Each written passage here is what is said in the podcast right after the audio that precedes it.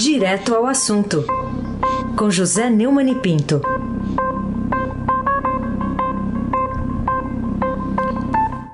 Oi, Neumani, bom dia.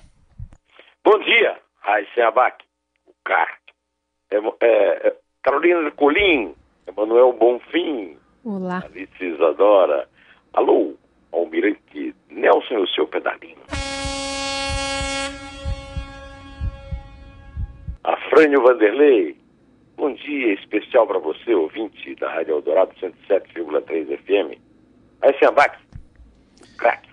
Neumani, manchete hoje do Estadão. País passa de 5 mil mortes por coronavírus e supera a China. E daí, Neumani? Jura que e daí? Vamos ouvir? Por favor, meu Nelson, toca aí a sonora do, do presidente Bolsonaro. Mas e daí? Lamento, quer que faça o quê? Eu sou Messias, mas não faço milagre. O país passa de 5 mil mortes, supera a China, e tudo que o presidente da República, que disse que era um, um resfriadinho, que tem que pedir desculpas, de joelhos, a população diz, é uma piada. Eu sou Messias, mas não faço, mas não faço milagres. Não faz milagre, mas devia presidir a República. Eu respondo o que é que ele podia fazer? Podia renunciar. Se renunciasse, ele resolveria um problema eh, de tempo. Hoje se está dizendo que as denúncias gravíssimas que o Moro fez a respeito da atuação dele na presidência levam a um impeachment ou a um processo penal no Supremo, mas eh, há uma dúvida se isso não atrapalharia o combate ao coronavírus. Ele podia ajudar. Ele podia ajudar, sair da frente e permitir que o vice assumisse como manda legalmente. Afinal de contas, tivemos um recorde de mortes registradas em 24 horas, 474, ultrapassamos a China no total de óbitos pelo novo coronavírus. É, é, enquanto isso, enquanto ele falava essa enorme besteira, o motorista de vampiro lá, o ministro da Saúde, Nelson Teich, admitia né, que é, é realmente é uma coisa gravíssima, temos que abordar isso como um problema, mas como ele é cerceado pelo chefe em cima, não dirigiu mais uma vez uma palavra à questão do isolamento social. É, estamos no mato, em cima da árvore, acuados pela cachorrada, viu? Infelizmente. A solução seria a renúncia do presidente. Carolina Ercolim, tintim por tintim. Qual a grande novidade da política que foi anunciada como nova por Bolsonaro e seus apoiadores, mas se mostrou já velha, né? um episódio velho, que é a demissão do Maurício Valeixo pelo presidente Bolsonaro, provocando também o pedido de demissão de Sérgio Moro? Pois é. é o, o Bolsonaro nomeou para o Ministério da Justiça, já comentamos ontem, o André Luiz de Mendonça, é, que fez carreira à sombra do advogadinho do PT, Zé Antônio Dias Toffoli, que está na presidência do Supremo. Então, é, o Mendonça garante lá no Ministério da Justiça a defesa do presidente, chefe. Seu chefe é aquele que o promoveu a um lugar que ele não mereceu por currículo. Apenas pelo fato de ser é, terrivelmente evangélico, que era o, a desculpa que o Bolsonaro deu para indicá-lo em novembro para o lugar do, é, do Celso de Mello, decano do Supremo. Fazendo o meio de campo já está o, o Augusto Aras. É, ambos representam para Bolsonaro a garantia de influência no Supremo Tribunal Federal. E não é à toa que, num desafio total à ética e à prudência, a primeira coisa que o Aras fez depois de pedir o inquérito que o, o Celso de Mello resolveu abrir foi ir aliás, é que o Alexandre de Moraes resolveu, foi antes do Celso de Mello que ele foi, ao Bolsonaro e disse um monte de abobrinhas sobre a possibilidade da reunião. Isso aí me leva a citar o Felipe Moura Brasil, que no antagonista criou uma expressão que eu adoto agora aqui, dizendo o seguinte, o país está de luta e, segundo o Felipe, esse, essa nova tendência política de volta, inclusive, à corrupção, aos corruptos, chama-se bolsopetismo. Ou seja, tanto Bolsonaro quanto Lula apostam no, no segundo turno entre eles. As pesquisas mostram mais ou menos isso, só que a, até lá ainda morrerá muita gente, infelizmente, ainda teremos que lamentar, ainda ficaremos de luto.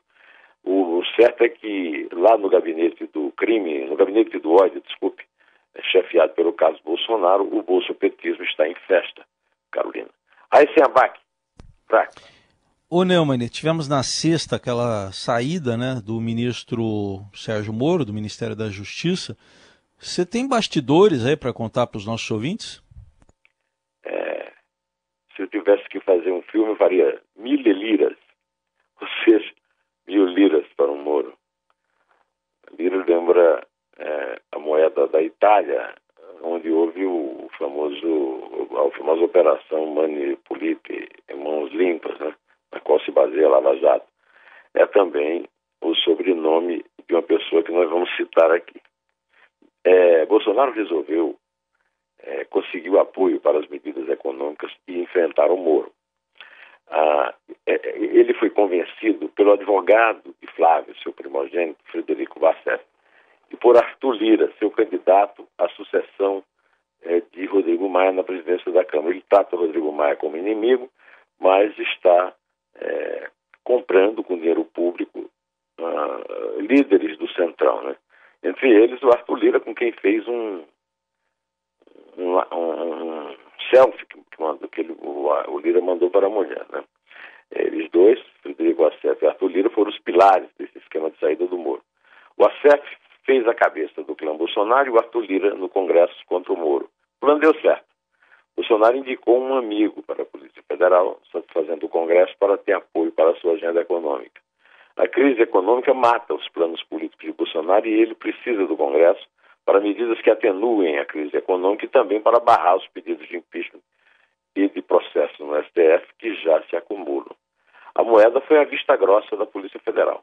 Moro tinha outra agenda, acabar com a corrupção e Bolsonaro compor com o Congresso. Nesse round, o ACF e Arthur Lira saíram vencedores. Mas essa novela não termina aqui. Bolsonaro, o ACF e Arthur Lira sabem disso. Eles sabem que enquanto tiver flecha, como diria o Rodrigo Janot, vai ter flechada. E tem que matar o Moro logo. Moro é potencial candidato. Moro sabe que tem que matá-los antes. Moro ainda tem um apoio na, dentro da Polícia Federal e no próprio Ministério Federal da turma que trabalhou com ele na Lava Jato. Lira e o ACF vão atacar Moro, PF e Ministério vão atacar Lira e o ACF. É um duelo no curral de Curitiba, né? Só que quem ganha o duelo não é quem sacar primeiro, é quem tiver mais munição. Carolina Ercolim. Tintim por tintim. O que, que, você acha que pode mudar nas investigações sobre as revelações de Antônio Palocci e as descobertas também sobre os atos nada republicanos né, do ex-governador do Rio de Janeiro, Sérgio Cabral? Nada mudou, né, Carolina? Em março de 2019, eu escrevi um artigo chamado Bloco dos Sujos. Você deve lembrar desse título, porque eu comentei aqui. Em abordei, abordei diversos assuntos, entre esses o mercado persa de nomeações para as cortes superiores. Eu exemplifiquei com os casos confessados por Sérgio Cabral e Palocci. Sérgio Cabral confessou as incestuosas relações entre advogados e juízes e ele e o Regis Fischer, em troca de favores, indicaram vários ministros para as cortes superiores. No caso de Cabral, que sempre pode piorar. Ainda teve a indicação para a Procuradoria-Geral da Justiça no Rio, Cláudio Lopes, que, em troca de brindagem da corrupção de seu governo, é, foi reforçado por uma mesada de 150 mil mensais. Isso já está é, devidamente sacramentado e provado. Palocci, na delação premiada, relatou que Márcio Tomás Bastos prometeu ao ministro do Superior Tribunal de Justiça, é, o Asfor Rocha, a vaga é, no Supremo, mas a, a Dilma é, nomeou outro. É, a contrapartida era para anulação da Operação Castelo de Areia, que é, entregava a Camargo Corrêa com muito mais provas do que teve a Lava Jato. Né? Esse artigo de 2019, que está no meu blog, pode ser visto e relido por quem quiser, é, está no, no link que eu vou passar também no blog quando eu postar esse comentário. Carolina Ercolim, tintim por tintim. Não, sou Joe, sou Joe. Oh, desculpe, desculpe. Aí você aqui o craque. Ô, ô Neumann, queria agora que você trouxesse um pouco para o nosso ouvinte aqui da Eldorado o seu artigo que está na página 2 do Estadão, intitulado Polícia Federal, uma santinha do Paoco. É, acontece o seguinte. Sérgio Moro pediu demissão do Ministério da Justiça e acusa o presidente Bolsonaro de querer ter interferência na Polícia Federal. Moro afirmou em seu pronunciamento de despedida que Bolsonaro queria ter acesso a relatórios da PF e precisa de uma pessoa com quem pudesse escolher essas informações a qualquer momento. A deputada federal Carla Zambelli, estou resumindo aqui para explicar o, o, a moldura do artigo, né? aliada do Bolsonaro, em mensagens reveladas por Moro, se compromete a fazer o Bolsonaro prometer a indicação de Moro a uma vaga no Supremo em troca de aceitação de um indicado de Bolsonaro para a diretoria da PF. Pois é, muda os governos, mas na prática o mercado persa das nomeações continua. Então eu escrevi um artigo é, para estabelecer outro ponto, né, que a Polícia Federal não é propriamente uma entidade limpa. É, nesse artigo chama-se Polícia Federal Monsantinha de Pauoco.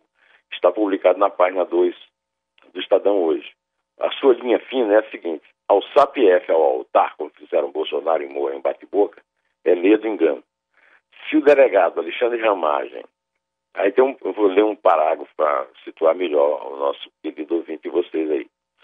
Se o delegado, aliás, aí não, em Mogi, em, no Morumbi, é o Manuel que está aí no, no coisa, o, o Mirante, o Afrânio, se o delegado Alexandre Ramagem não tivesse construído sua biografia de policial em cargos decorativos no Parlamento e na Agência Brasileira de Inteligência, quanta inteligência, talvez pudesse ter informado ao chefão que queixas de cansaço de Valeixo em reunião com superintendentes não justificariam o apedido do decreto de sua demissão. Se nem isso ele foi capaz de ajudar, como poderia saber que a gestão quase impossível da direção-geral passa mesmo é pela habilidade para fugir ao naufrágio no mar dos cardumes de tubarões. Estes ainda disputam carniça na condição de viúvas de turma. PT raiz dos tempos de Paulo Lacerda, PT Granfino, liderado por Luiz Fernando Corrêa, fiel ao legado de Márcio Tomás Bastos, PSDB de Marcelo Itagiba e bolsonaristas, que ainda não são capazes de garantir a realização dos sonhos de blindagem dos filhotes pelo dono provisório da caneta BIC. Como diria Romário, o craque, e não o delegado dos inquéritos, que assombram as noites do Palácio do Alvorada, os últimos chegaram ainda agora e já querem se sentar perto da janela. E tem mais: nenhuma instituição armada pode ser autônoma, porque representaria um risco para a liberdade, valor fundamental. Carolina Ercolim, agora sim. Tintim por hum. Notícia de hoje publicada no portal do Estadão é, dá conta de que o Departamento de Logística do Exército admitiu ao Ministério Público que, de fato, revogou aquelas três portarias de controle de armas e munições para atender à administração pública e às mídias sociais. E agora, José? Ô, Carolina, você aí, que nessa turma aí, um pouco como o Emanuel, né? É da nova geração. Vocês conhecem a expressão passar o pano o Exército. O Exército passou o pano na hora de processar como devia o tenente indisciplinado e não permitir que ele subisse ao oficialato, Jair Messias Bolsonaro, quando ele foi comprovadamente é, acusado de terrorismo e de indisciplina. Né? Agora, o, o, o comando do logístico do Exército respondeu ao Ministério Público, que é ocupado por um amigo do amigo de Bolsonaro, e, e do filho que chefia o gabinete do ódio, Carlos Bolsonaro, Augusto Aras, é, continua sendo uma instituição é, de respeito, como mostra despacho feito pela Raquel Branquinho, a procuradora que está no noticiário desde os tempos da Lava Jato, a respeito desse episódio da revogação pelo Bolsonaro de três portarias de controle de armas e munições para atender basicamente a indústria de armamentos. De certa forma, o crime organizado e principalmente as milícias, as milícias às quais estão conectados, por exemplo, o capitão Adriano, que morreu na, morreu na Bahia, que foi condecorado pelo Flávio Bolsonaro na cadeia, a pretexto de que era um herói. Eu acho que cadeia não é lugar para herói, né? de qualquer maneira. Agora, em ofício à Procuradoria nesta terça-feira, ou seja, ontem, o general Laerte de Souza Santos, chefe do COLOG, tentou justificar o cancelamento das portarias 46, 60 e 61. Olha o que ele escreveu. Ocorre que, tão logo publicadas oficialmente as referidas portarias, surgiram inúmeros questionamentos e contrapontos levantados por diversos setores da sociedade, especialmente nas mídias sociais e da administração pública, em razão da tecnicidade do tema. Tem nada a ver com tecnicidade do tema. O general é, o Eugênio Pacelli Mota, que foi o autor das portarias, já defendeu as portarias, que são altamente defensáveis, e essa desculpa não vai satisfazer o Ministério Público. A procuradora Débora Duprá considerou insuficientes as explicações e cobrou os nomes dos setores da sociedade que levantaram os questionamentos. Ou seja, mesmo com Augusto Aras, o amigo do Fraga, o amigo do Bolsonaro e dos Bolsonaro e, e do gabinete do ódio, o Ministério Público ainda é uma instituição que, com todos os defeitos que qualquer instituição composta por homens e mulheres tem, é uma instituição que não passa pano, conforme ficou comprovado na Operação Lava Jato. O general argumentou também que a revogação buscou aprimorar pontos da difícil, de difícil compreensão pelo público. Me dá vontade de chorar vendo a que ponto está reduzido aquela instituição que se considera é, acima do bem, defensora da Constituição e uma instituição respeitável. Não é mais. Segundo a, a Débora Duplá, e eu concordo, a afirmação não conta com a indicação de quais seriam esses pontos, especialmente sua importância estrutural para fundamentar a revogação integral dos três atos normativos. É que engole essa. Engole essa, general. E você, Carolina? Conta para mim, conta. É três? É dois? É um. Em pé.